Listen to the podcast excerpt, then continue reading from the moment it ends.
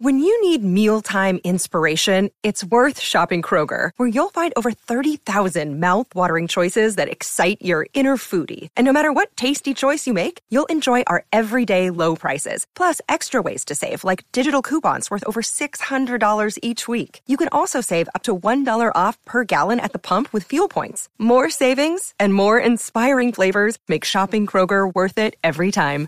Kroger, fresh for everyone. Fuel restrictions apply. SEN's ball by ball coverage of the second test between India and Australia starts 2:30 p.m. tomorrow.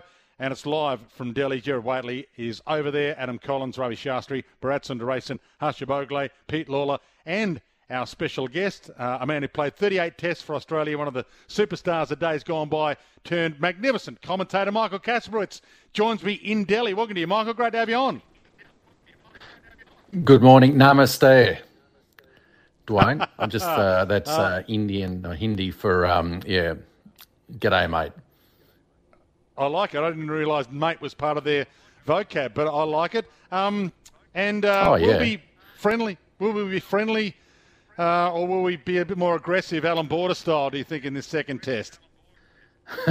I think the Australians, um, I'll come out and yeah, they'll have the experience, obviously, of that um, of that horrible loss.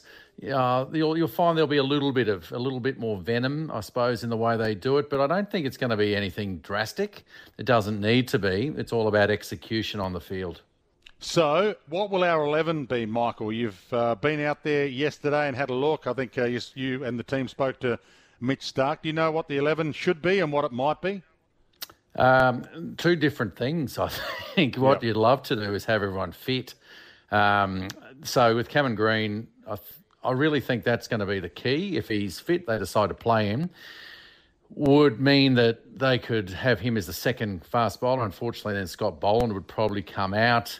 Um, but with Cameron Green and um, Paddy Cummins um, being the two fast bowlers, enables them to have a third spinner, and I think they'd go for the left arm spinner. I'm thinking I'm leaning more towards Matthew Kuhnemann because he's just arrived, um, rather than Ashton Agar, who of course can add plenty with the bat as well, which we certainly needed in that first test. But the other side of it too, Dwayne, is I wouldn't be surprised if Cameron Green's not fit. Um, if Mitchell Starc isn't fit, they don't want to sort of try that out, that they'll go in with an unchanged side. That won't surprise me one bit. So, how is the dropping of Travis Head going to affect whether they pick him again? Does that constrain them a little bit now? Yeah, it does. Yeah, it definitely does. Um, which was yeah, it was sort of it was weird in a way.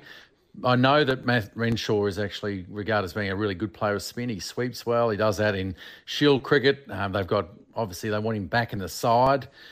Looking to the future, I guess um, he's been opening and, and batting really well, having doing that for Queensland this year. But you know, in the past he's opened for Australia. So maybe, maybe with a with a David Warner down the track or somewhere down there anyway, they wanted to get Matthew Renshaw back in the side.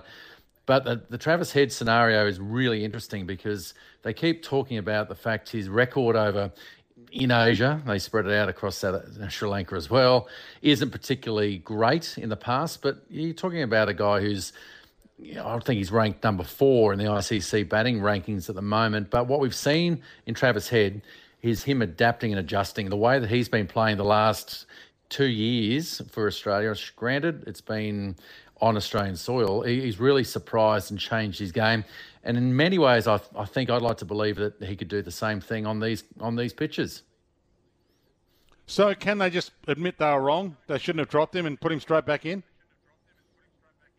No, no one. n- You never heard a selector say they picked a wrong team, um, but which is why I think they they you know, the team wasn't wrong. Um, you know, I think we the other side of it too is India played exceptionally well um, on the conditions they know, and it takes a little bit of time to to understand and your game plan to suit these conditions. So that's going to that's the challenge to the Australian team. It's a challenge to any team coming playing um, away from home.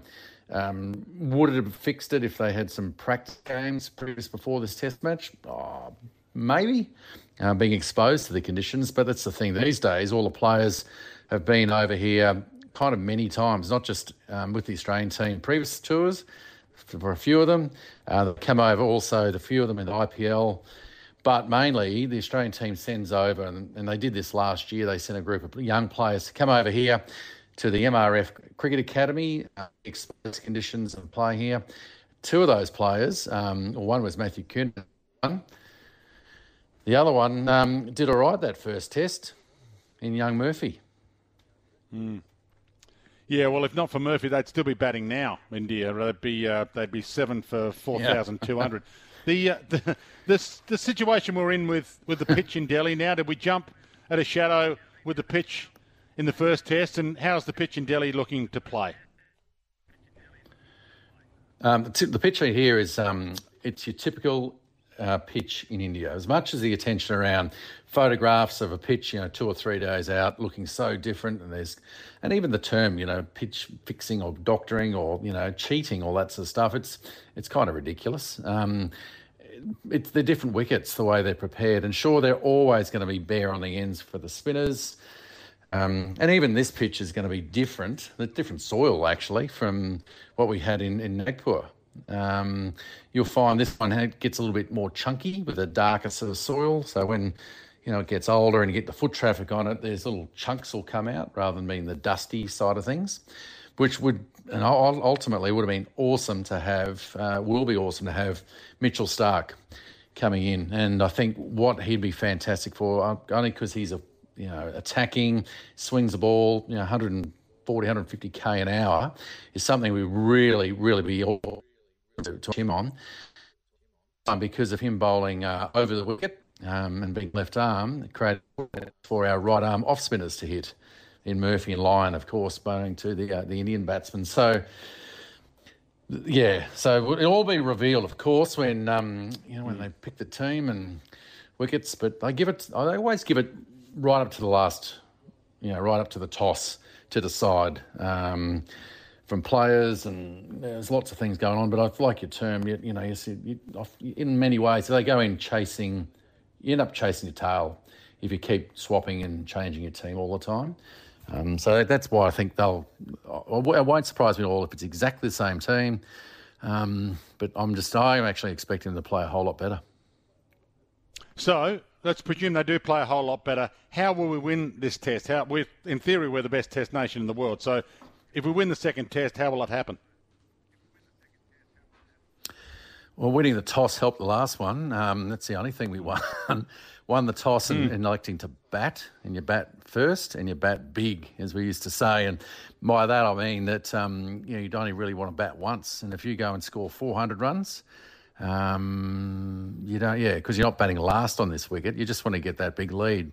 177 was not nearly enough 250 could have made life a little bit more interesting if we had scored that, but I think that's the key with our opening batsmen in Warner and Khawaja being two for two um, wasn't ideal, and that was the thing. We had that great Labuschagne and Smith got together as they so often do, and had a, a wonderful partnership. But that's the that's the key. If we can get 350 um, on the wicket when it's going to be at its best to bat on by winning that toss, it's going to be the key. And one last theoretical question, Michael. I'm trying to work out in my mind is there less mm. draws in Test cricket than ever before because the pitches are prepared for results and we don't want five day ball fests? Or has T20 changed the mindset of a lot of Test cricketers so we don't have the patient guys who just want to bat for three days like we once did have, even if they bored us to death? Why do why do we have less draws and why do we have so many situations where we're not getting guys staying at the crease for two days? I think you're spot on. That's exactly the reason why, because of 2020 cricket, and the same way that 50 over cricket um, sped up Test cricket in the day. That now we're seeing, um, you know, teams in, in the way that 2020 cricket has actually made 50 over cricket more exciting because teams are chasing down 350. They're scoring nearly 400 runs now in a 50 over game, which back in the day, um, you know, 240 was a winning score. And the same with Test cricket. We got, um, you know, if you had a, a good day and scored oh, 90 overs, 270, you know, three runs and over, you know, limited, you know, th- five, six wickets, that's a great day in Test cricket years ago.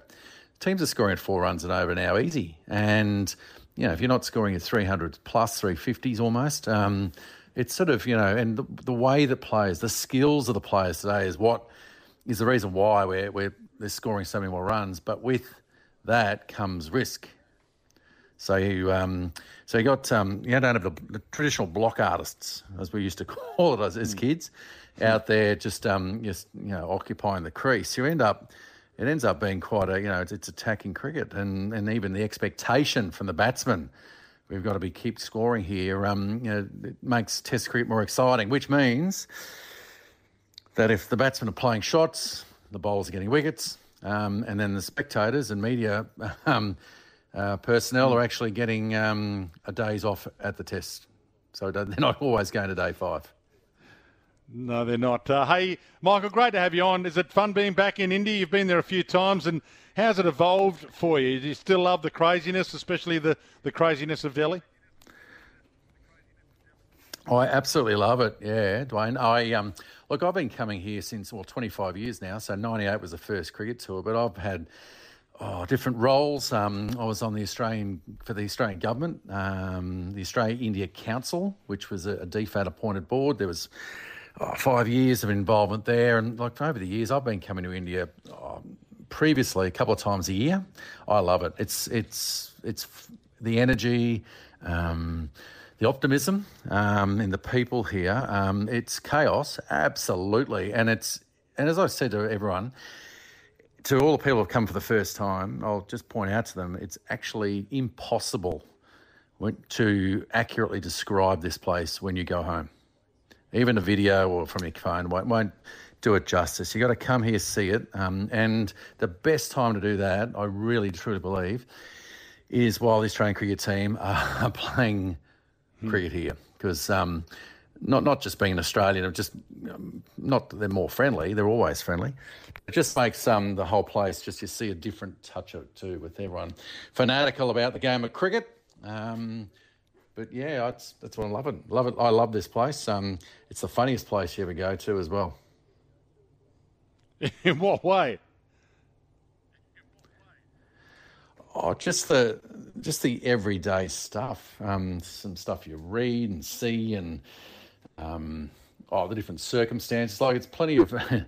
it can. I've even speaking to a couple last night from Adelaide. Um, they're not even here for the cricket. They're just here on a, traveling around and and um, yeah, that was interesting. They oh, they've come here and um, yeah, they said, "Oh, look, there's so many. You know, we get a little bit frustrated with this, and this doesn't work." And I said, "That's all part of. It. There's, you know, it's it's not like it's not Australia. That's why.